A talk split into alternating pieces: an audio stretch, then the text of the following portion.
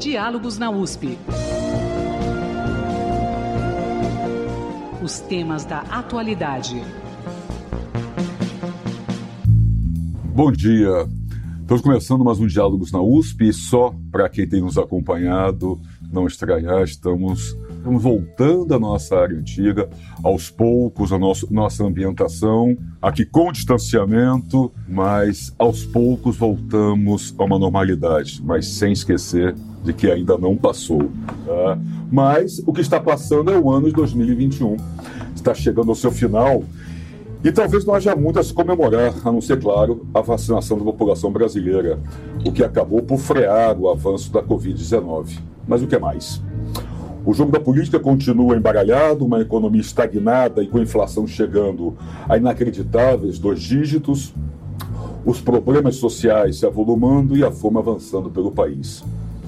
2021 vai deixar saudades? Tem cá minhas dúvidas, acho que todos nós temos. Mas eu tenho que esperar para o ano que vem, esse 2022, que traz as eleições presidenciais como grande marco. Como será o ano que vem? Para longe da futurologia, o que o país pode esperar para o próximo ano? A Covid-19 ainda estará por aí, mas em que patamar? Como lidar com as questões sociais e a economia em um ano eleitoral? Para falar sobre as perspectivas para 2022, o Diálogos na USP, hoje com a participação do jornalista Luiz Roberto Serrano, da Superintendência de Comunicação Social da USP, recebe agora Lorena Barberia, professora do Departamento de Ciência Política da Faculdade de Filosofia, Letras e Ciências Humanas da USP, a FEFELESH, e pesquisadora do Núcleo de Estudo, Estudos Comparados e Internacionais, UNES, também da USP, e Rodrigo Toneto, pesquisador do Centro de Pesquisa em Macroeconomia das Desigualdades, o MAD-USP, que fala conosco diretamente de Londres, onde ele está fazendo seu doutorado na Queen Mary University. Muito bom dia, bom dia Serrano, bom dia Rodrigo, bom dia professora Lorena, é um prazer tê-los aqui conosco. Bom dia, um prazer estar com vocês. Bom dia Marcelo, prazer todo nosso. Ótimo. Vamos lá. Acho que para nós começarmos, antes de nós olharmos para frente, vamos dar uma olhadinha nesse ano que está terminando. Eu mencionei que é um ano que não vai deixar saudades, com a exceção da vacinação em massa. Chegamos a mais de 60% da população vacinada. Estamos bem melhor do que começamos o ano. Mas o que mais? Quer dizer, que avaliação rápida para nós começarmos a pensar para frente, nós poderíamos fazer desse 2021 que está prestes a acabar.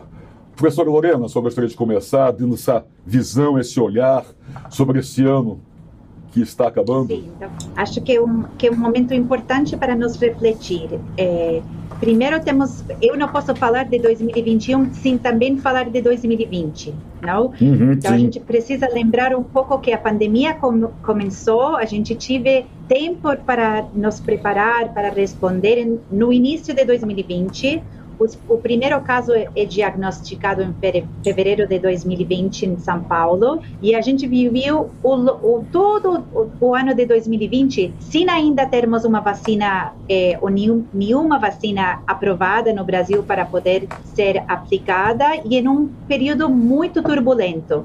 Aí iniciamos o 2021, que é muito importante a gente lembrar, porque eu acho que tem alguns paralelos, os desafios que a gente vai ter que começar a preparar, o diálogo sobre os desafios iniciais de 2022, lembrando um pouco do o início de 2021. Foi um ano muito duro é, da pandemia. Muito pior se a gente vê pela magnitude dos casos, pela magnitude dos, dos óbitos, mas também porque a resposta, se a gente for olhar ao auxílio emergencial, a, a, ao auxílio que foi dado para os estados responder à pandemia e responder o conflito político foi muito mais, é, aumentou muito em 2021. Então, a gente iniciou 2021 com um, a pandemia em um muito mais grave e com uma sociedade e um país muito mais fragmentado. É, e isso foi o início da, de 2021. E mesmo que a gente conseguiu avançar muito com a vacinação, que foi um, um, um, algo muito importante para nós, estamos vendo agora os resultados que está fazendo a, a a, o fato que a gente tem avançado tanto com a vacinação, mas essa vacinação também demorou muito e demorou também por motivos políticos. É, mas se a gente for olhar retrospectivamente 2021, foi um ano muito é, muito difícil também na, na parte política, por causa de que a gente está começando a ver também a fragmentação tanto da coordenação que houve no início da pandemia, os estados fizeram pactos para procurar coordenar a resposta, houve o maior norte da, da resposta dos estados e dos governadores, e a liderança ficou eh, a cargo dos governadores e, a, e, as lideranças estaduais.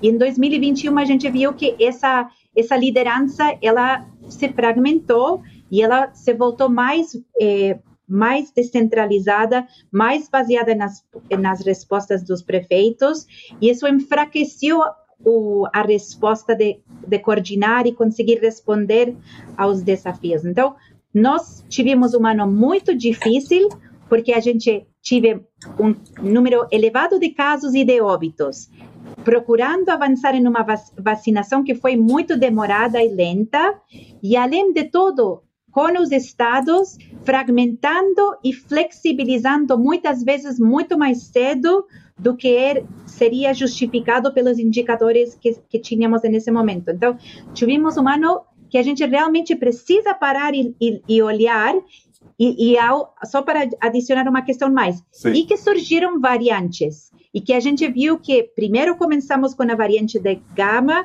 depois a gente começou a ver o, a, a, os perigos que, que, estamos agora vivendo com a variante Delta, que é dominante nos casos hoje no Brasil. Então, a gente está em um contexto que a gente viu que surgiram novas variantes, estávamos com uma vacinação lenta. E se com tudo isso a economia não consegue voltar à normalidade, mesmo com uma flexibilização. Então, tivemos um ano que a gente viu, se nós não conseguimos controlar a pandemia, a economia não consegue voltar normal e a sociedade também continua sofrendo essas sequelas e a política no meio de todo esse processo foi um, um, período de muita fragmentação e muito conflito. Perfeito, senhor. Obrigado. Queria passar, antes de passar para o Serrano, só ouvir o Rodrigo, a sua fala inicial. A professora Lorena disse que a economia não consegue voltar à normalidade, Rodrigo. Quer dizer, foi um marco desse 2021 e uma perspectiva para 2022, se a economia patinando longe da normalidade? É, eu acho que primeiro a professora Lorena começa muito bem falando que temos que olhar para 2020. Eu, na verdade, diria que 2021 está dentro do longo 2020. Uhum. A gente ainda está vivendo um período que, do ponto de vista social, do enfrentamento da pandemia, é a própria situação do, do, lockdown, do lockdown, não, mas do distanciamento, da, da vida em casa, da forma como a gente se organizou socialmente, difere muito pouco ao longo de 2021 do que foi colocado para a gente em 2020. E isso, é claro, se reflete também em como a situação econômica opera, em como a situação na política opera, em como a própria situação da pandemia. Eu acho que do ponto para concordo em tudo com que a professora falou do ponto de vista dos desafios da pandemia e acho que se seguem assim, acho que de fato a notícia boa para nós e olhando aqui para a Europa chama muita atenção é de fato a capacidade do Brasil em vacinar a sua população, em adesão à vacina. Eu brinco com os amigos, né, que nós somos o país do de graça até injeção na testa. Então, pelo menos isso a gente tem em relação a alguns países europeus que aqui a resistência é grande. Você conversa na rua, mesmo dentro da universidade, tem uma tem ainda uma grande resistência à vacina, que não é o nosso caso, felizmente. Eu acho que a gente está conseguindo avançar. É a melhor notícia do ano, sem dúvida. Uhum. Mas do ponto de vista econômico, acho que é o ano da miséria, é o ano da pobreza e é o ano em que os mais pobres foram mais atingidos por uma inflação de difícil é, contorno, assim, de, de, difícil superação do ponto de vista econômico, porque é uma inflação ao mesmo tempo que o Brasil está com um desemprego enorme.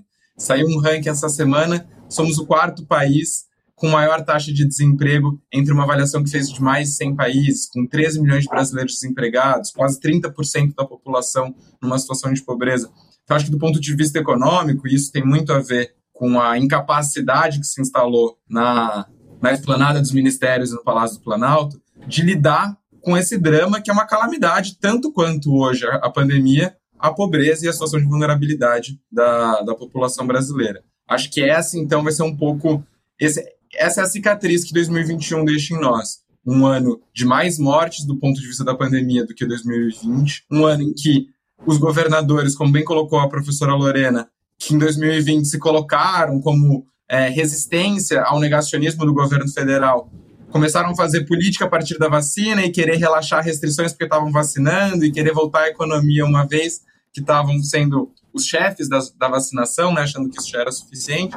Então você tem um relaxamento aí de muitas restrições, jogando muita responsabilidade para os prefeitos. Então aqui no estado, no estado de São Paulo, acho que isso ficou nítido, assim. Cada prefeita de cada cidade teve que definir se ia fazer lockdown, se não ia, se ia fazer lockdown de final de semana ou não. Então, acho que isso instaurou esse cenário que gera essas, essas duas cicatrizes. Então, de um lado, é uma pandemia que não se arrefeceu, ao contrário, piorou ao longo de 2021, e uma situação econômica que, mesmo com uma retomada, mesmo com um relaxamento de restrição, se tornou ainda mais calamitosa do ponto de vista da miséria e da pobreza.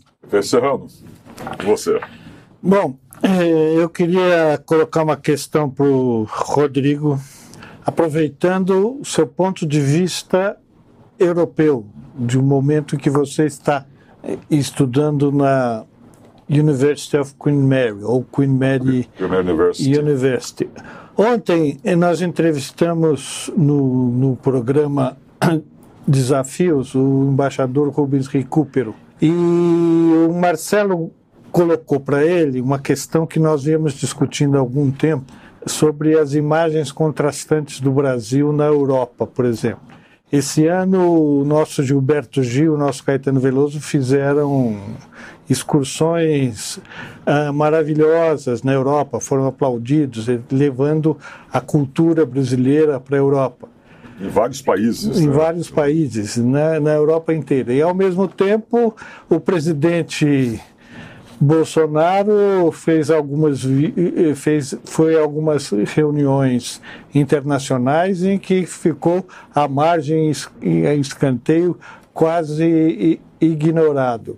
Estou contando essa história para perguntar para você o, como você, como o mundo que você vive aí está vendo o Brasil. Qual a imagem do Brasil que é percebida pelos europeus aí?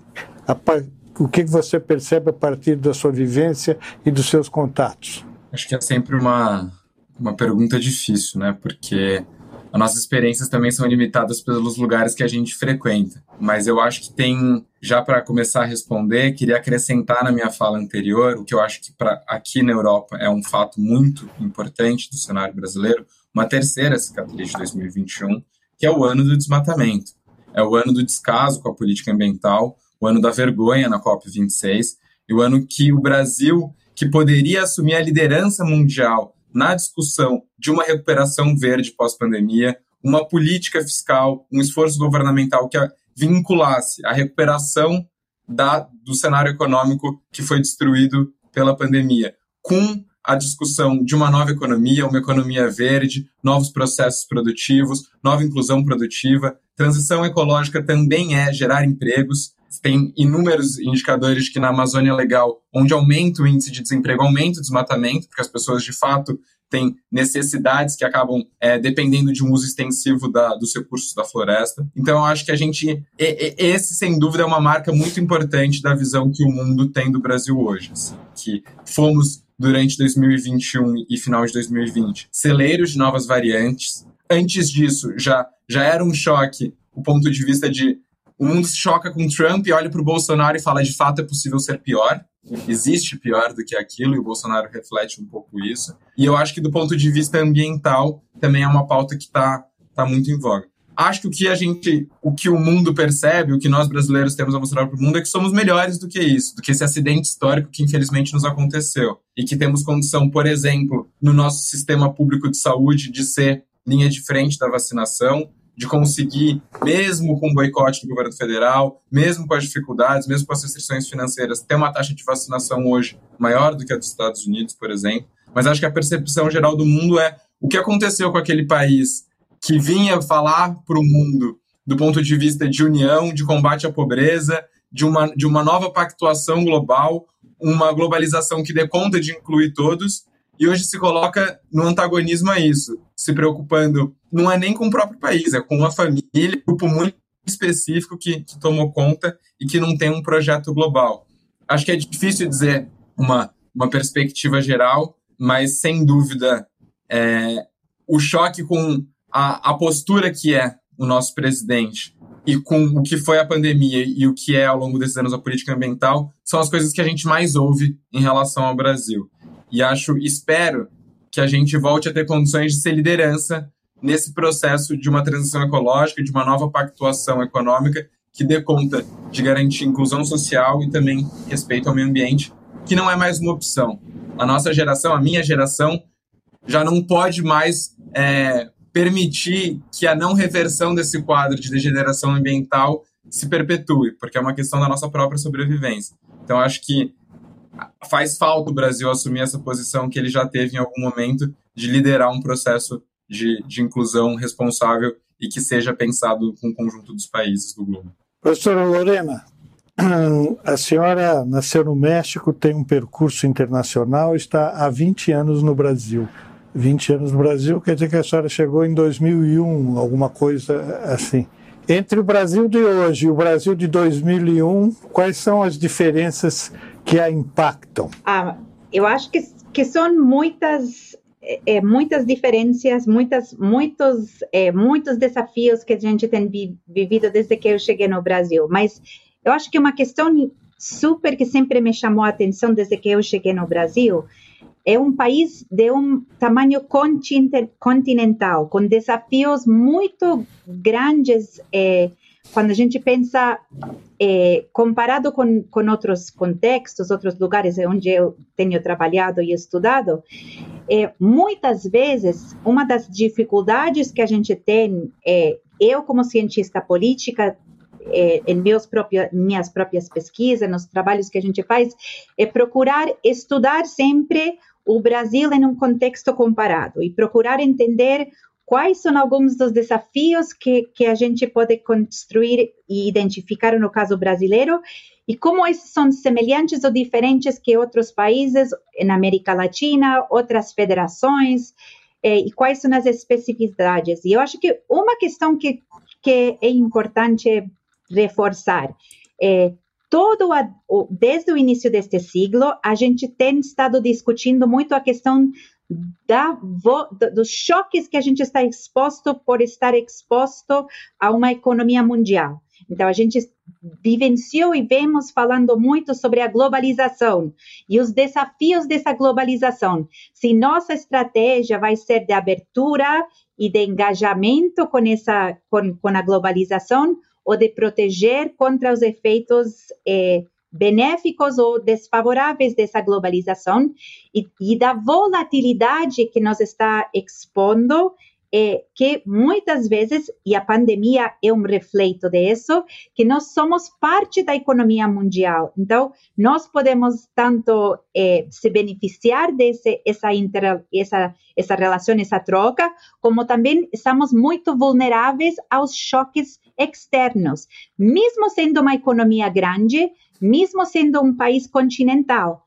É, então, uma das questões que eu acho que a gente tem que enfatizar e entender muito no, no siglo XXI, que a gente estuda muito na ciência política, é a questão da clareza de responsabilidade. Que nós fala, falamos para ter responsi, responsabilização, quando a gente fala na urna, eleitoralmente, se a gente fala nas taxas de aprovação dos presidentes. Eu, em geral, acredito que a gente consegue ver uma, uma señal de responsabilidade do sistema político quando a gente ter clareza de responsabilização. E quando surge a globalização, quando surge essa questão de que a gente com, começa a ter choques externos constantes vindo para o Brasil, e esse é mais um de muitos, essa responsabilização é muito difícil para o eleitorado. Então, é, é, se a gente pensar quem é responsável e como vamos julgar o Brasil por, pela atuação neste momento de enfrentamento da pandemia, é muito difícil é, essa responsabilização quando nós não temos clareza de responsabilidade. E a gente vê que para os eleitores, esse, esse continua sendo um desafio. E ao longo do século XXI, é, vários trabalhos nos quais eu me tenho dedicado têm mostrado isso. Em momentos de choques grandes, o eleitorado é, não consegue ou não pune ou não premia o governante é, pelas respostas, porque tem uma dificuldade de identificar qual parte do sucesso do, do, do nesse, neste caso, os erros que estão sendo cometidos é responsabilidade do governante e qual é a responsabilidade do contexto global, que a gente está todos sofrendo a pandemia. Então, não é uma resposta, uma, é, uma, não podemos responsabilizar necessariamente o presidente necessariamente os governadores, necessariamente os prefeitos. É, e a gente vê isso nas pesquisas de opinião pública, vê isso nas, nos dados de survey, que existe uma dificuldade de responsabilização. E por isso eu acho que também a gente ter, precisa um pouco identificar esse desafio e pensar um pouco em aprofundar e entender eh, como acontece a responsabilização dentro de um contexto complexo globalizado. Esse é um desafio para 2022. Está aí na nossa porta, não sei se vai dar tempo. É isso que eu ia perguntar para a professora Lorena. Quer dizer, em cima disso, e também do que o Rodrigo falou, há esse grande desafio para o ano que vem, e é talvez um dos grandes desafios, professora, seja o Brasil mudar a sua imagem no exterior. Né? O quanto essa mudança de essa mudança na postura da clareza de responsabilidade ou de responsabilização, de julgar o país, pode ajudar a mudar essa imagem. Se é que a gente consegue mudar essa imagem do Brasil no exterior, então, pouco tempo, como bem colocou o Rodrigo, quer dizer, nós tínhamos tudo para ser, sermos líderes na questão do meio ambiente e andamos várias casas para trás. Né? O Serrano lembrou isso que nós conversamos num outro, num outro programa, com o embaixador Rubens Recupero, quer dizer, o presidente da República foi para o G20 e ficou esquecido. É, ele, ele protagonizou um ostracismo, se a gente pode falar dessa forma. Né? Então, como mudar? Esse também é um grande desafio, o senhor bem colocou. Ah, temos essa possibilidade, quer dizer, como fazer para, a partir do ano que vem, de alguma forma, a gente tentar mudar essa imagem que foi do, dilapidada do país nos últimos tempos? Então, a gente tem, é, temos um, um, um desafio muito grande, mas acho que precisamos um pouco identificar pela falta de liderança, pela falta do Brasil estar agindo mais é, de uma forma mais estratégica internacionalmente, o que a gente está perdendo? É, quais são os custos dessa falta de engajamento, de falta de liderança, falta de negociação, eh, de construir parcerias. Nós vimos que isso nos custou muito, teve um custo muito elevado na pandemia e vai continuar tendo um custo elevado na pandemia. A gente precisa estar ciente disso. O fato que o Brasil eh, não consegue construir alianças com outros países e a gente tem que voltar para a epidemia de HIV/AIDS. O Brasil foi uma, uma liderança mundial em começar a discutir a terapia antirretroviral e como poderíamos produzir medicamentos acessíveis para tratar as pessoas adoecidas. Esse desafio a gente está lidando com um vírus. Finalmente, a gente está vendo a promessa de vários antirretrovirais que mesmo as pessoas vacinadas, algumas pessoas têm agravamentos, especialmente se a gente pensa a população idosa, as pessoas imunossuprimidas. Temos ainda, mesmo com a vacinação, grupos que podem ter uma infecção é, causada pela coronavírus, que vê uma infecção muito mais grave que precisa, precisa nessas pessoas de hospitalização. Nesses casos, a gente tem como um aliado novo, uma esperança que está começando a sair, as terapias antirretrovirais, muito diferente do, das, dos tratamentos precoces que foram é, é, é, promovidos pelo presidente e os seus aliados, a gente agora tem evidência científica de antirretrovirais que vão ser uma, uma forma muito importante de nós proteger as pessoas vulneráveis. O que poderia estar fazendo o Brasil neste momento na esfera mundial? Poderia estar coordenando da mesma forma, tendo uma ampla experiência burocrática e mundial de alianças e, e sabe os caminhos para fazer isso, construir alianças para conseguir é, avançar na fabricação desses eh, antirretrovirais no Brasil, o Brasil ser uma liderança mundial nessa, nessas campanhas para conseguir que não somente a gente tenha vacinas para o mundo todo, porque a gente sabe que se a gente não consegue vacinar a população inteira, do mundo inteiro, a gente não vai conseguir sair desta pandemia. Então, a gente precisaria estar trabalhando, apoiando os esforços da OMS para conseguir avançar na vacinação mundial. Não é suficiente o Brasil se vacinar, o Brasil, para estar protegido, tem que ajudar e apoiar a vacinação de todos os países e dos mais vulneráveis, e a gente está muito longe dessa essa meta. E a gente poderia estar ainda, por exemplo, na, na questão das antirretrovirais, trazendo essas terapias muito mais cedo para, para nosso país. Nós vimos vários países da América Latina que já estão produzindo vacinas localmente, porque correram atrás durante a pandemia para investir nessas fábricas, investir em criar essas capacidades. Isso é o tipo de liderança que o Brasil está perdendo estrategicamente. Estamos perdendo esse, esse tipo de, de iniciativa também com a China é, com todas as parcerias e a dependência que a gente tem comercial com a China, a China vai ser um, um, um, parceiro muito estratégico por muito tempo e a gente não está pensando estrategicamente como tomar vantagem melhor dessa relação. É, então, eu vejo que que em várias frentes, eu estou procurando deixar o Rodrigo falar mais de economia, e eu vou estar, vai, vou estar insistindo mais na pandemia e na resposta à pandemia, é, porque esse tem sido muito do meu trabalho nos últimos dois anos, eu acho que a gente está perdendo uma oportunidade muito grande e que o mundo inteiro está também esperando do Brasil. Temos que lembrar, somos um país de mais de 200 milhões de pessoas com um sistema de saúde público que é um, um, um, recurso fantástico para enfrentamento da pandemia.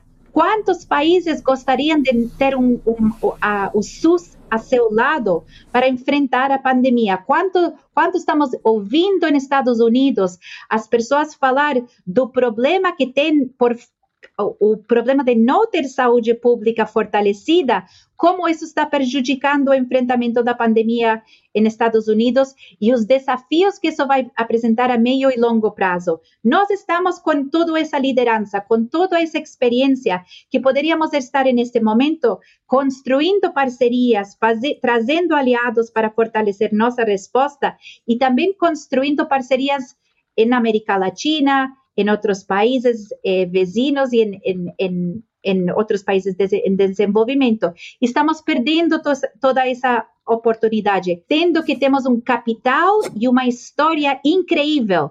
A gente fala somos temos campeonatos de futebol, mas a gente fez um, uma goleada incrível na AIDS e a gente poderia estar neste momento fazendo essa liderança novamente. Estamos perdendo isso e o mundo inteiro sente essa falta, porque o Brasil foi um, um, uma liderança muito importante na epidemia da AIDS e poderíamos estar resgatando isso.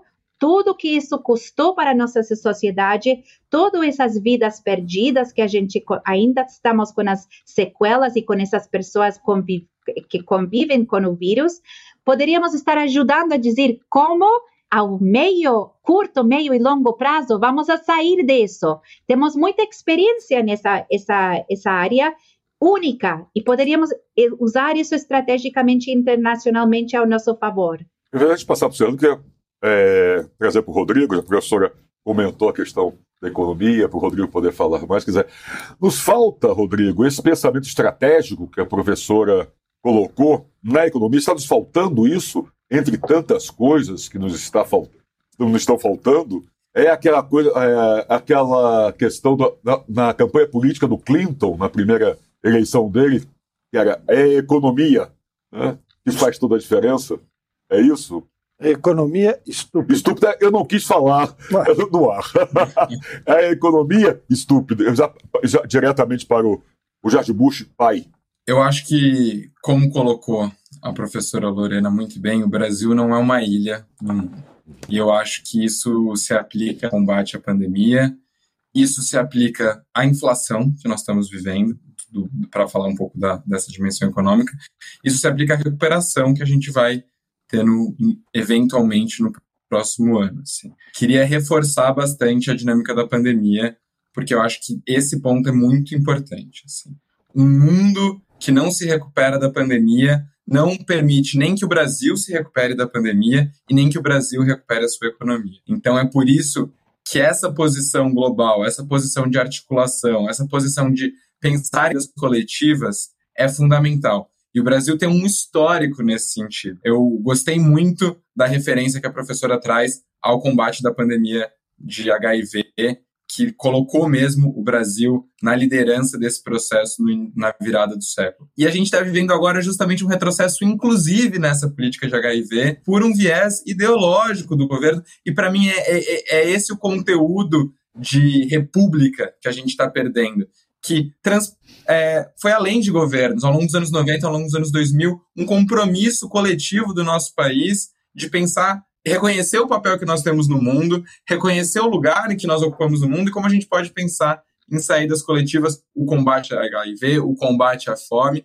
E agora, por uma questão ideológica de, de uma fake news do, sei lá, do interior, que faz muito pouco sentido aqui no Brasil, a gente não compra vacina, a gente volta atrás no tratamento da HIV. Eu acho que na economia essas coisas se refletem também, porque a gente também está vendo na economia um fundamentalismo em algum momento. Acho que a forma como temos tocado a economia é com muito pouca seriedade. É tentar dizer para fora que vamos manter nas aparências a validade do, do teto de gastos, que foi instaurado no governo Temer, criando regras e regras para contorná-lo já ao mesmo tempo, fazendo com que ele acomode desejos eleitorais de um lado, o orçamento secreto de outro, provavelmente algum tipo de programa de auxílio de renda, porque a população brasileira está passando fome.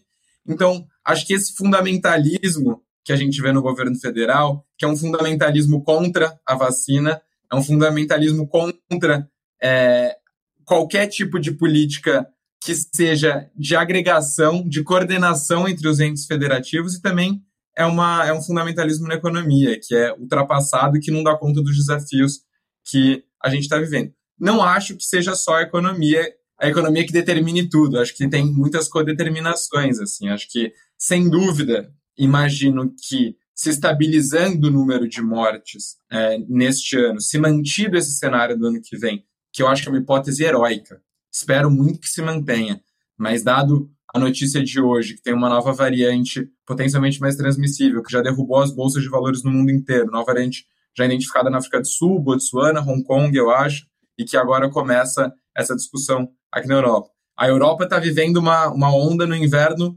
perigosa. Claro que tem a ver com é, a política de vacinação ou outras formas de organização, o próprio inverno tem muito a ver com isso, mas assim, supondo que a gente consiga manter no Brasil uma estabilidade e cada vez consiga decrescer mais o número de mortos, né, torço muito para isso, a economia talvez volte a ser o tema principal do debate ao longo do ano que vem. Acho que, acho que tem essa, essa, essa possibilidade, porque a situação é muito calamitosa, de fato mas não acho que exista como resolver a economia sem pensar desse ponto de vista dessa articulação estratégica, dessa articulação global que a professora Lorena falou. Enquanto a gente fica de picuinha, para dizer esse termo, com alguns parceiros estratégicos, privilegiando governos ideologicamente alinhados em detrimento de acordos com a União Europeia, por exemplo, um país que parou de ter como preocupação fundamental estabelecer uma agenda que seja melhor para todo mundo. Claro que numa agenda melhor para todo mundo, vão ter governos com é, que soprem ventos para um mais para um lado e mais para o outro, mas que, do ponto de vista da política de Estado, conseguem sustentar uma estabilidade econômica. E hoje o que a gente está vendo é um governo que promete previsibilidade do ponto de vista financeiro para alguns grupos de apoio e gera instabilidade para a enorme maioria da população que dorme sem saber se amanhã vai ter condição de comer. E mesmo se for pensar do ponto de vista dos agentes econômicos de maior peso, dos agentes financeiros, qual a estabilidade que tem um governo que a cada dia inventa uma nova forma de contornar uma regra fiscal, que não consegue estabelecer uma forma de é, uma forma transparente de executar o orçamento, que instaurou uma mesa de negociação na presidência da Câmara. Então, assim, acho que a, a, grande preocupação hoje do Brasil, que vai da pandemia à economia passando pela política, é essa enorme instabilidade. Ninguém sabe onde vai estar o presidente ano que vem. Vai ser a versão moderada ou vai ser a versão radical? Vai ser a versão miliciana ou vai ser a versão carta? Como que a gente vai estar? E, não só o presidente em si, acho que, ele, acho que o presidente às vezes incorpora o espírito da nação, né? Mas acho que não, não falando só sobre ele, mas sobre toda a dinâmica da política, assim, a gente precisa de mais pactuação de mais previsibilidade. E tá difícil ter previsibilidade com o cenário mundial que, que a gente está inserido. E acho que a postura que, que temos tido no Brasil só aprofunda essa instabilidade. Então, do ponto de vista da economia, acho que o que está mais faltando, e isso se reflete muito, por exemplo, na nossa taxa de câmbio, que é uma das principais determinantes desse aumento da inflação que a gente está vendo hoje, falta um pouco a gente transparecer para o mundo que existem compromissos que o Brasil vai manter. Então, seja o compromisso com o enfrentamento à pandemia, seja o compromisso com o enfrentamento ao desmatamento, seja o compromisso com uma política econômica é, que seja previsível, que seja responsável, responsável tanto do ponto de vista fiscal, como responsável do ponto de vista da população, da, da sobrevivência da nossa população. O, o, o Rodrigo, você falou uma frase aí que eu anotei aqui que eu acho importante. O mundo que não se recupera da pandemia não deixa o Brasil se recuperar na, na economia. Acho que essa, essa frase é, é, reflete, quer dizer, como, como do lado de fora nós temos obstáculos e mais obstáculos a vencer. E isso tudo misturado à, à total falta de rumo interno que o país tem, nós nunca em termos de inflação, juros, equilíbrio fiscal, desemprego, não há nenhuma, nenhuma diretriz, nada que possa dar um alento de que vai se chegar em algum lugar, pelo menos com na forma que o, o, o, nós estamos sendo governados, e não só, não estou falando só de presidência da República, estou falando também, também do Congresso, nós temos eleições o ano que vem, eleições que podem escolher rumos diferentes, né? E, e a professora Lorena falou antes que a, a população tem dificuldade de, de, de perceber e de fazer escolhas nesse quadro confuso. Ou seja, 2022 é muito preocupante, não é? Olha, eu diria que infelizmente, eu, eu, eu tento sempre ser otimista, né? Acho que é parte do, do ethos, assim, da juventude. A gente precisa ser otimista, porque senão tem pouca coisa que nos faça seguir caminhando. Mas acho que, nesse caso, 2022 tem dado poucos motivos para esperança, infelizmente, do ponto de vista mundial, para começar sendo assim. Claro, né, tem, tem uma frase que, para nós economistas, é, é sempre muito útil, que é muito difícil fazer previsão, especialmente sobre o futuro. E aí acrescentaria especialmente num futuro pandêmico. Então, qual, tudo pode mudar do dia para a noite, assim, mas no, no que está no nosso horizonte, as perspectivas são muito difíceis, porque o mundo não se recuperando da pandemia, o que, que eu acho que é, é o principal problema para nós no Brasil? Significa um mundo em que as cadeias de produção, as cadeias de oferta ainda continuam bloqueadas, em que a gente ainda tem incerteza. E a nossa moeda, o real, é uma moeda muito sensível a incertezas mundiais. Todas as moedas emergentes são, mas o real tem algumas propriedades, o fato dela ser uma moeda de um país muito grande como o Brasil, ela sente muito essa volatilidade. Então, um mundo com incerteza, um mundo sem saber se a gente vai estar em julho de 2020 voltando a ficar dentro de casa ou podendo voltar a trabalhar, 2020 não, é 22, é, é um mundo que tem, pouca, tem pouco espaço para o Brasil se recuperar do ponto de vista econômico. Porque quando a gente pensa em recuperação econômica, normalmente a gente pensa quais são os estímulos que vão vir para fazer com que a economia saia do atoleiro. Né? A gente tem essa imagem, pode pensar na economia atolada, precisa vir uma energia externa que puxa, assim, que dê tração para a economia. Então, um desses mecanismos é a política fiscal que foi um, um, acerto do governo brasileiro, do Congresso, da política nacional como um todo, o auxílio emergencial em 2020. Assim. As estimativas do MAD é que o consumo das famílias brasileiras poderia ter caído 14% a mais em 2020 não fosse o pagamento do auxílio emergencial. O PIB podia ter caído 6 a 8% a mais não fosse o auxílio emergencial. Estamos lançando um trabalho de pesquisa agora que mostra que os países que fizeram pacotes fiscais mais robustos conseguiram atenuar muito o impacto do, é, da crise da pandemia. Então, assim, aquele papo de que salvar vidas ou salvar a economia não necessariamente é uma contradição. Dá para você fazer uma política robusta e firme do ponto de vista sanitário e auxiliar a ela fazer uma política econômica de garantia de renda das famílias, como foi o auxílio emergencial, como foram algumas outras políticas nesse sentido ao, ao redor do mundo. Qual que é o problema?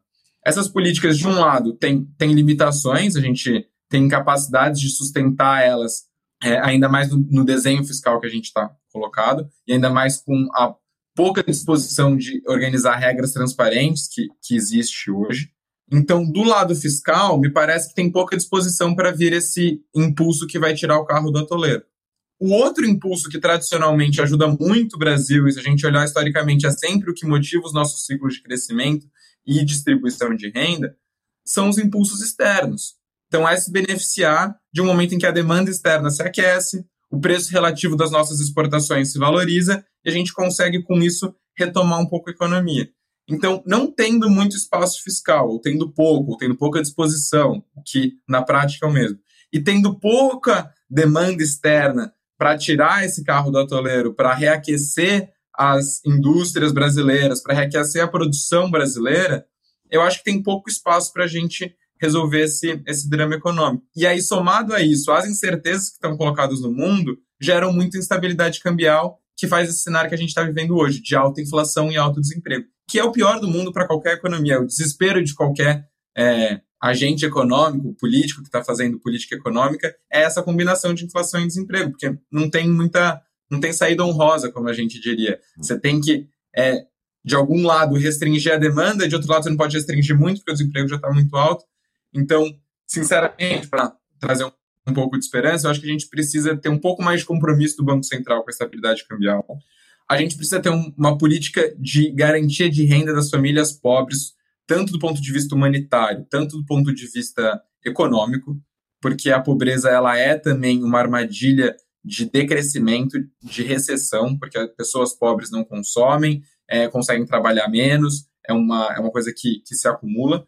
E de outro, agir no sentido é, internacional, e quero muito reforçar esse ponto, no sentido que a Lorena falou, de que o mundo precisa coletivamente enfrentar a pandemia. Porque se o mundo coletivamente não enfrentar a pandemia, isso é para o Brasil, mas isso vale para o resto do mundo. A China não consegue voltar a exportar, a inflação dos Estados Unidos vai continuar alta. Os Estados Unidos está vivendo um drama agora com a inflação, uma coisa que para a gente a gente está acostumado, para eles é um negócio meio novo, assim, tá todo mundo desesperado lá. E sem uma reversão do quadro pandêmico, sem um, uma desobstrução dos canais de oferta, essa inflação não vai relaxar. Então, acho que isso tudo indica no sentido de uma maior integração. E a gente viveu anos pós a crise de 2008 de uma desintegração, de uma desarticulação desses, desses fóruns que permitiam resolução desse tipo de problema. Então, espero que o mundo inteiro perceba um pouco a urgência de conversar e pensar saídas coletivas, porque individualmente nenhum país tem muitas perspectivas positivas. Então, eu queria trazer a professora Lorena em cima muito disso que o Rodrigo falou, e claro, tocando na questão das eleições ano que vem, o Rodrigo mencionou a questão de nós estarmos perdendo o conteúdo de república. O quanto essas eleições ano que vem, e aí vamos, vamos tirar nomes. Não vamos entrar na questão de nomes, mas vamos pensar nas eleições em si, o que elas podem trazer. E um outro risco embutido nisso, que são as promessas eleitoreiras ou demagógicas no mundo eleitoral e são grandes armadilhas para a sociedade, para a população, uma população, como o Rodrigo lembrou tão bem, e nós todos sabemos, que está numa penúria danada. Então, quanto um ano eleitoral, os riscos de promessas eleitoreiras ou demagógicas e essa necessidade de recuperação desse conteúdo de república podem agir no ano que vem, professora Lorena? Acho que estamos, temos que estar muito preocupados com, com o desafio que a gente tem de ter é, os desafios que a gente tem de uma pandemia que não acabou e que começa um ano eleitoral muito importante. Primeiro, porque a gente tem a eleição presidencial, e segundo, porque também temos as, a, as eleições para governador, e temos 16 dos 26 governadores que são, eh, podem ser reeleitos, então podem se recandidatar. Então, a gente tem também um, um ambiente muito complexo ao nível subnacional, de vários governadores que, por causa de talvez querer concorrer para a reeleição, estão, vão agir de uma forma diferenciada do que se estivessem em um ano não eleitoral. Então, a gente sempre nos preocupamos por isso. Ao longo da pandemia, temos estudado muito isso é, como os anos eleitorais e as pressões ele eleitorais, isso prejudicou mundialmente, a gente já tem evidência disso, de como isso muitas vezes dificultou a resposta e o enfrentamento da pandemia. Estamos vendo isso agora na Alemanha, por exemplo, que temos um agravamento da, da, da pandemia na Alemanha no momento que temos uma trans, transição de governo. Então, é, temos muitas, é, isso vai criar um, um, um, período muito importante de nós estar preocupados, por quê? Porque os governantes, quando têm incerteza, temos incerteza sobre o que vai acontecer, procuram agradar os eleitores e procuram adotar medidas que são mais populares ou que são, eles acreditam que respondem às demandas eh, dos eleitores. No momento de uma pandemia, a gente precisa que quem está governando governa para o bem público e não para alguma demanda de curto prazo que talvez, mesmo que agrade um grupo de eleitorais radicais que está demandando essa medida ser adotada, porque ela é, é, vai conseguir ganhar alguns poucos votos, isso vai criar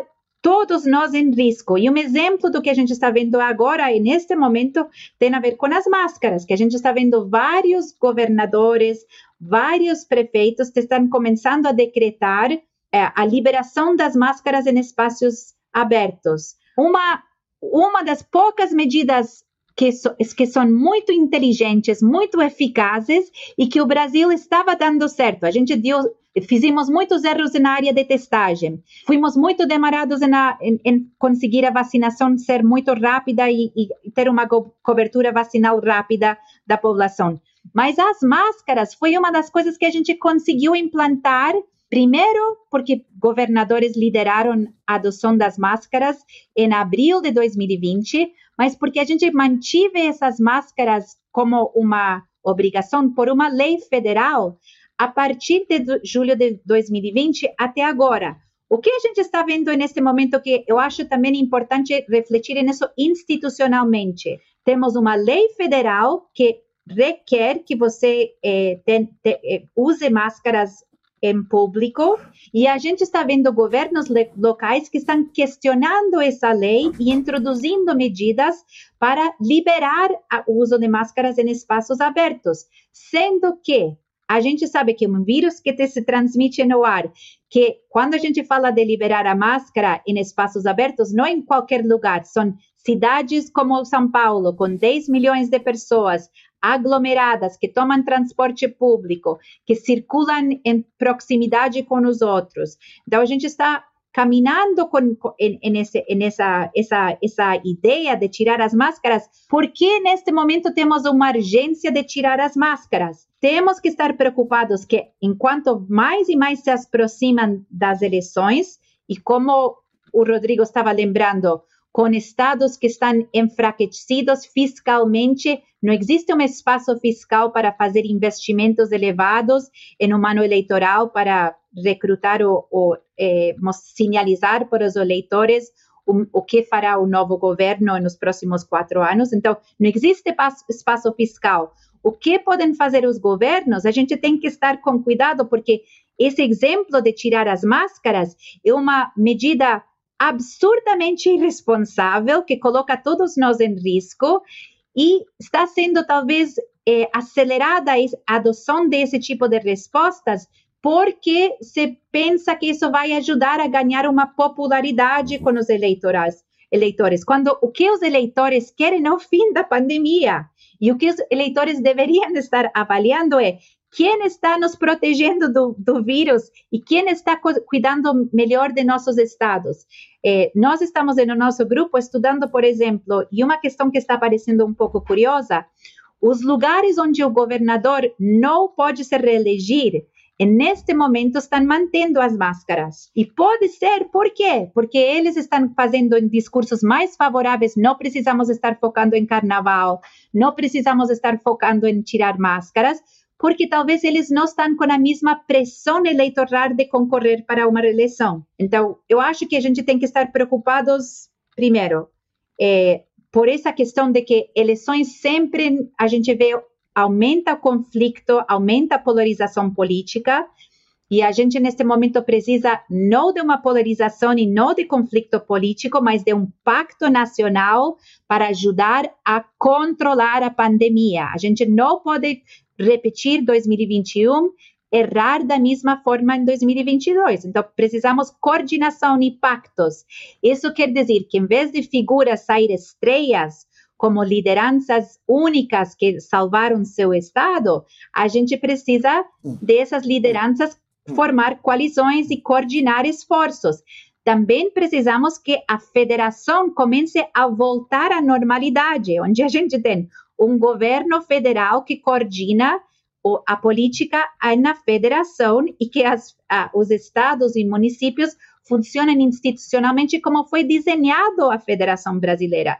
É a nosso favor, é inteligente a gente ter essa coordenação nacional. Então, a gente tem um, um momento grave, eu acho, em 2022, porque é o momento que a gente deveria estar procurando voltar às instituições e a fortalecer essas instituições. E temos que fazer isso dar certo ao mesmo tempo de que ter um debate importante e uma eleição, que é importante, porque a gente também precisa responsabilizar os governos e ter uma transição e mudar governantes, é, porque isso é algo saudável na democracia da gente escolher quem pode fazer melhor nos próximos quatro anos. Mas dentro do, deste contexto da pandemia, é temos muitas incertezas e muitos riscos de, de fazer isso. E precisamos conversar muito com a sociedade e a sociedade demandar muito dos governadores eh, e do, dos candidatos presidenciais de não colocar o país em risco eh, e, e, construir esse consenso. Então, deveríamos estar chamando e conclamando, por exemplo, candidatos que concordam em certo pacote de medidas para a pandemia que todos eles vão apoiar. Todos eles vão conseguir, por exemplo, apoiar eh, certas, certos valores, certas lições que a gente não quer voltar a errar. Eh, esse, esse tipo de consenso nos ajudaria neste momento, em vez de a gente estar criando mais fragmentação e mais incoerência no, do que a gente vive e o, o desa, os desafios que a gente tem de enfrentar a pandemia. É, estamos quase chegando ao final. Serrano quer fazer mais uma pergunta para os nossos convidados? Não, mais do que uma pergunta, eu quero fazer um, um comentário que eu acho que o receituário que a professora Lorena deu em termos de, de, de comportamento político, federativo, etc., é perfeito. Eu não vejo ambiente, um momento no país para que ele aconteça. É, é, lamentável que seja assim. Eu acho que, inclusive, a disputa eleitoral vai fazer, vai colaborar mais para que ele não aconteça. Cada área vai puxar uh, uh, para o, o seu lado e vai tentar tirar vantagens eleitorais ao longo dos próximos meses. Então, o, o, o desafio para a sociedade brasileira é, é muito grande, tá certo? E, e a sociedade como um todo devia, ao seu nível, criar as condições para que esse tipo de, de atitude seja impulsionada e seja cobrada dos dirigentes, seja cobrada dos candidatos essa necessidade de se pensar o, uh, o todo, para se encontrar soluções comuns, como, por exemplo, um número citado aí de condições mínimas que deveria ser feito, que a falta disso é que levou à situação difícil que nós estamos. E a sociedade tem que forçar isso a, a, aos políticos. e não esperar deles que venha isso, infelizmente. É isso que eu queria trazer para o Rodrigo para o professor Lorena, exatamente isso que você colocou, quer dizer, a, a impressão de vocês a, nesse, nessa reta final do programa, estou no finalzinho, exatamente em cima do que o Serrano colocou, que, porque depende de nós, no final das contas. Né? Não, não fazermos, ou tentarmos não fazer de 2022 um 2020 ainda mais expandido, com todos os seus erros e equívocos que perpassaram 2021 inteiro. É isso mesmo, Rodrigo, primeiro, depois a professora Lorena. Depende de nós uh, essa, esse direcionamento, esse posicionamento, antes de mais nada. Deixa eu só fazer um adendo, claro. desculpe.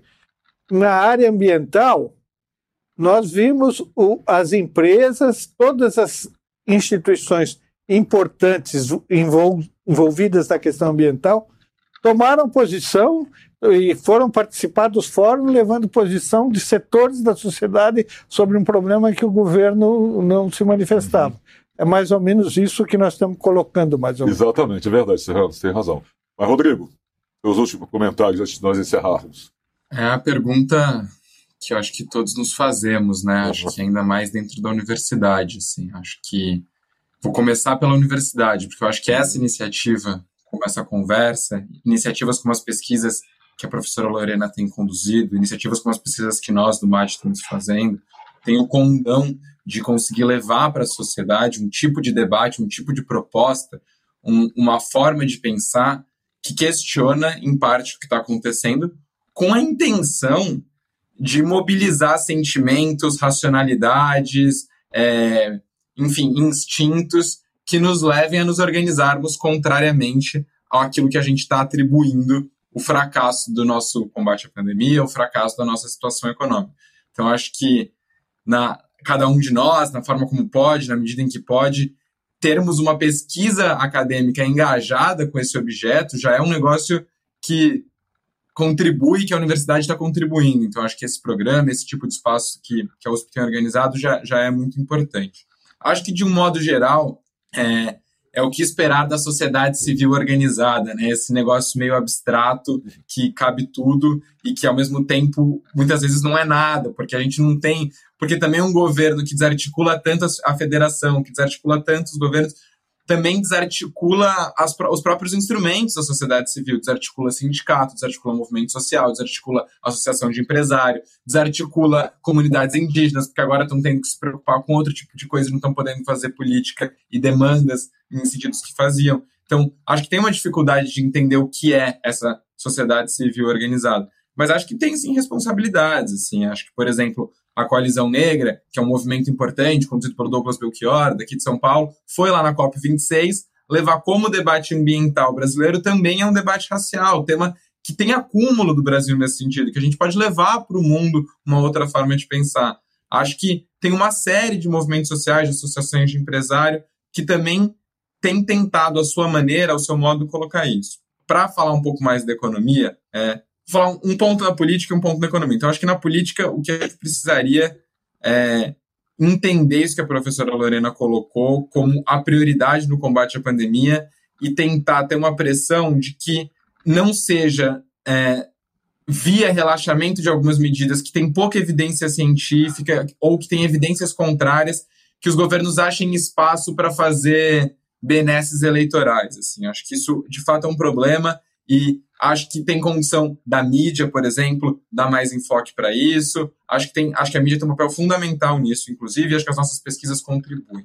Acho que também, no, na, na esfera política, um compromisso por recuperar a nossa democracia, a estabilidade institucional, e que, então, a sociedade civil, os empresários, a própria, é, a própria mídia também se, se posicione de alguma maneira, coloque como importante que essa questão democrática, por mais abstrata que ela seja, muitas vezes no, no, na cabeça do eleitor ela fez pouco sentido, mas que a gente consiga é, fazer disso um debate nacional. For, foram anos muito difíceis para o Brasil. A gente está discutindo a pandemia, mas do ponto de vista institucional, o que se perdeu, que, o, a desorganização na própria prova do Enem, para pegar um exemplo que está mais vinculado aqui na universidade, te, tem sequelas e tem consequências muito grandes. Tem uma geração aí que foi para a escola à distância, que vai precisar de política pública para conseguir recuperar esses anos perdidos ou esses anos com ensino defasado. Então, acho que esse tipo de compromisso, que se, o mais nacional possível é importante. Do ponto de vista econômico, eu acho que é sensibilidade à dificuldade e à pobreza que tem vivido a população brasileira. Assim, eu acho que às vezes é, quando a gente discute economia, a gente fica muito nos agregados, né? É muito fácil olhar a taxa de inflação, olhar a taxa de juros, a taxa de câmbio, mas essas coisas elas refletem no cotidiano das pessoas. Acho que basta andar por São Paulo para ver como a situação piorou muito, assim, como tem muito mais é, muito mais pessoas passando fome, pessoas em situação de rua. Então eu acho que se houver é, aí uma coisa que a sociedade civil pode nos ajudar nesse sentido é conscientizar da importância da gente ter políticas públicas que deem conta disso, assim, é transferências de renda, políticas que garantam segurança alimentar. É, é, é difícil falar, porque no final das contas, a gente acredita que é, as instituições têm o papel de organizar isso, a sociedade civil ela vai é, forçar em algum sentido, puxar em outro, faz parte do processo da construção dessas políticas, mas quando você tem instituições que estão herméticas a esse tipo de, de influência, fica muito difícil pensar. Mas eu acho que, para concluir, acho que essa sensibilidade, essa disposição a trazer os, os problemas que às vezes são abstratos, às vezes são números agregados para o cotidiano das pessoas, nos ajuda a pensar saídas que sejam necessárias. É isso, professor Lorena, para nós concluirmos. É por aí. Quer dizer, trazer esses problemas à discussão de uma forma maior é uma maneira de nós recuperarmos até nossa autoestima? É, eu achei muito bonito as, a, a fala do Rodrigo de falar que bom que estamos na universidade, que bom uhum. que nós, eu, eu acho importante que dentro da universidade nós precisamos é, falar muito para a sociedade, engajar muito a sociedade de ajudar a transmitir tudo que a gente estuda, todas as evidências, tudo que a gente procura analisar, mostrar na prática quais são os legados e os achados e como podemos melhorar eh, o, o, os desafios que, que nos encontramos vivendo como país a partir de um elevado investimento em pesquisa e em ensino e em formação que estamos fazendo, porque eh, só conseguimos produzir e, fazer as, todo o trabalho que temos feito durante a pandemia, só temos conseguido com um investimento elevado em ensino e um investimento elevado em pesquisas para produzir essas recomendações, para produzir eh, eh, esperanças, luzes para a sociedade. Mas a próxima parte de conhecimento é também construir o diálogo com a sociedade, de trazer esses dados, tra trazer essas evidências e dialogar e entender com a sociedade, porque o que o Rodrigo estava falando, é, e, e, um pouco para finalizar, eu não acredito que as instituições são estáticas. Elas são, são seres vivos, iguais que os seres humanos. Você constrói eles todos os dias no cotidiano. E por isso nós, como cidadãos, como pesquisadores, como todos nós no trabalho que a gente faz, incluindo a mídia, nós temos um papel muito importante de fortalecer todos os dias, plantar nossa sementinha para fortalecer, essas instituições, trazer nossos dados, nossas pesquisas, eu vejo como uma forma de estarmos fortalecendo o debate político, econômico, social neste momento eh, na sociedade. E acho que esses, esses fundamental, mas a gente também tem que reforçar que é um momento muito importante de alerta e de conscientização. A gente chegou a isto, isto é uma tragédia um, assim de, sem proporções. E a gente tem que acordar deste sofrimento, acordar deste momento triste e reagir. Então a gente não continua, se a gente pretende que a gente continue a voltar a uma normalidade no próximo ano, essa normalidade não existe. O que existe é o momento de abraçar a mudança, abraçar todo esse sofrimento que ele ajude para nós superar no ano que vem com uma outra forma de abordar o mundo, uma outra forma de abordar nossas relações pessoais e as nossas relações mundiais é, e mudar práticas, investir em práticas que nos vão a conseguir trazer em um contexto mais forte para nós não estar vulneráveis como estamos, hoje a pandemia. Então, se nós não, não fazemos cada um nossa parte, nós vamos a continuar como estamos em 2021. E eu não quero estar nessa situação. Eu acredito que a gente tem muita experiência neste momento para dar um passo diferente em 2022. Então, eu quero deixar essa palavra. Vamos usar este momento de refletir e todos nós nos comprometer com essa mudança que a gente quer. É, e isso só se dá coletivamente, igual que a ciência, porque a ciência é um trabalho coletivo que se faz juntos. E a gente precisa, então, neste momento, construir isso ao longo de 2022. Então, estou com esperança, mas temos uma lição de casa enorme. E façamos direitinho essa lição de casa, então. Né? Temos muita coisa a fazer e que o 2022 possa, possa ser leve, ou pelo menos nos mostre um caminho melhor a seguir. Mas o diálogo está chegando ao seu final. Eu queria agradecer muitíssimo a presença do jornalista Luiz Roberto Serrano, e de, da Superintendência de Comunicação Social da USP, que dividiu comigo aqui a bancada, a professora Lorena Barberia, professora do Departamento de Ciência Política da Faculdade de Filosofia, Letras e Ciências Humanas da USP, a FEFELESH, e também pesquisadora do Núcleo de Estudos Comparados Internacionais, o NES, da USP, ao Rodrigo Toneto, diretamente de Londres, pesquisador do Centro de Pesquisa em Macroeconomia das Desigualdades, o MAD USP. Muito obrigado, professora. Obrigado, Rodrigo. Obrigado, Serrano. Um prazer tê-los aqui conosco. Obrigado a você que esteve conosco até agora e que esteve conosco ao longo desse ano todo. O Diálogos vai fazer uma rápida parada desse final de ano, retorna no ano que vem, mas queria agradecer muito a companhia, o companheirismo, a força para nós e desejar agora um bom final de semana, um bom resto de ano e lembrar, ainda não acabou. Se tiver que sair, use máscara. Um abraço a todos. Obrigado, senhora Lorena. Obrigado, Rodrigo.